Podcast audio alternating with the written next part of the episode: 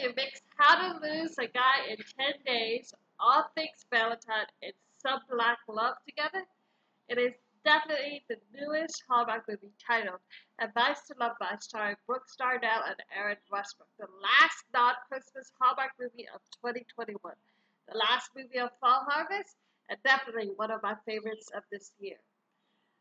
Welcome to new episode of Hallmark Heartbeats podcast, all about Hallmark movies. I am your host, Camille, and just like the intro said, we are reviewing the newest Hallmark movie, Advice to Love by.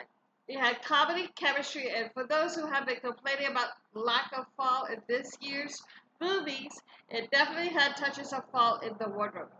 This movie was so reminiscent of one of my favorite rom-coms in early 2000s, starring Matthew McConaughey and Kate Hudson, with its wit and chemistry, the stark conflict of one of my favorite Hallmark movies, but the added ingredients of black love that neither movie exemplified.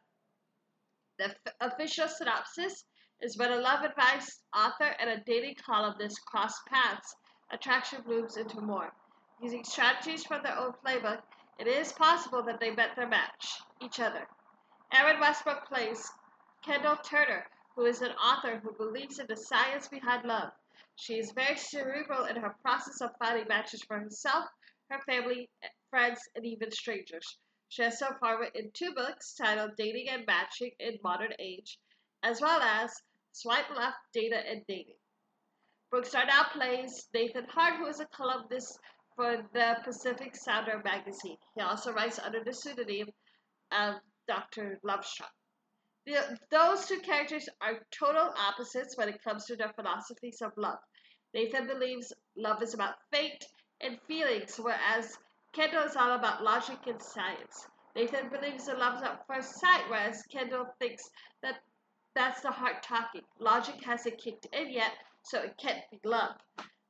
Nathan believes in extravagance when wooing a romantic suitor, whereas Kendall believes in a romantic low-key date is better so both parties get to know each other in a more comfortable setting. Their meet cute happened because Nathan's boss gave him the assignment of writing an author's profile on Kendall for the magazine. He introduced himself to her at the book signing in the book salad store. At first, he left out the fact that he was a journalist, but Kendall's editor recognized him and blew his cover.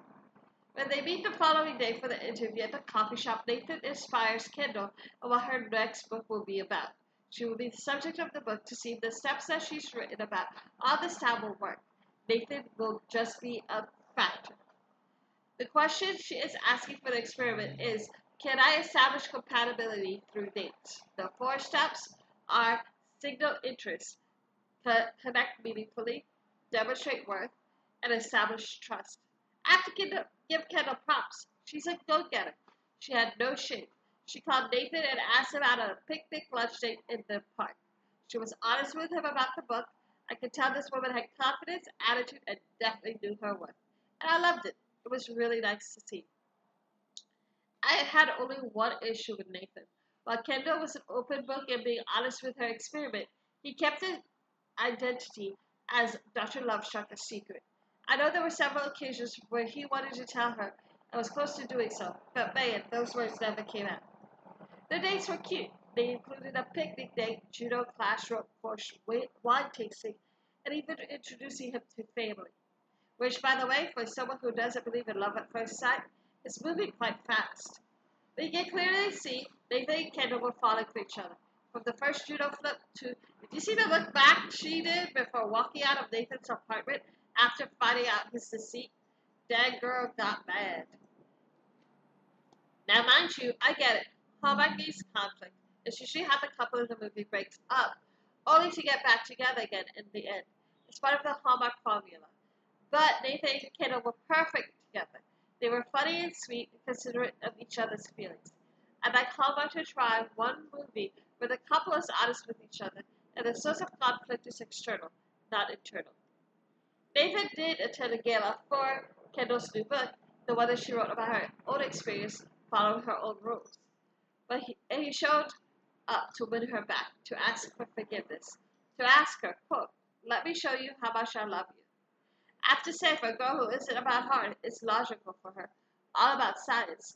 The move to forgive was fast. The move to accepting Nathan back was fast. I definitely thought the end was out of character. But of course, it's Hallmark. They can't let the couple just be in conflict indefinitely at the end of the movie. I give this movie four and a half stars. I mean, the chemistry was off the roof. Brooks was definitely Superman in this movie. He was the leading man, and you can't take your eyes off him when he's on screen. Him and Erin definitely worked well together. There were several moments throughout this movie that I wanted them to kiss. The representation in this movie. I mean, not only are the two leads black, but the artist behind the paintings Kendall's sister Joy did is Reina Noriega, a black artist. Such beautiful artwork and awesome representation. Also, let's talk about Joy's hair. Hallmark is embracing black girl hair with the locks. Rukiya Bernard started that in the Christmas and Evergreen movies. Bells were ringing. It's so beautiful to see. The co-stars also had strong storylines as well that didn't feel out of place.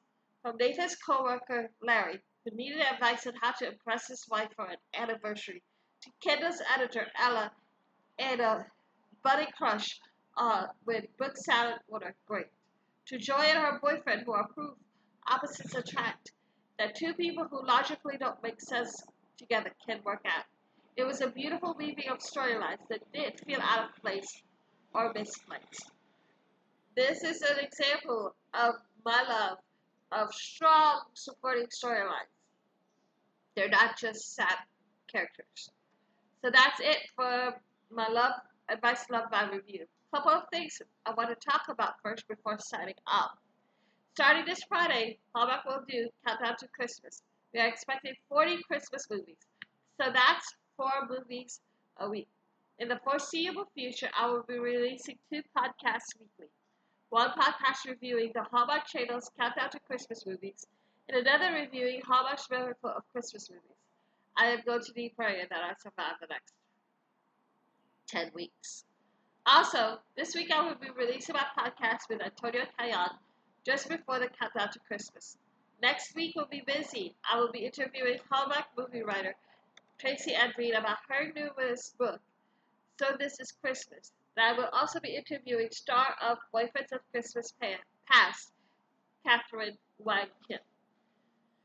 I really can't plan anything ahead after that because I will be having surgery soon. I found out the date on Tuesday, the, the 26th of October, so I will be out for at least two weeks healing from surgery.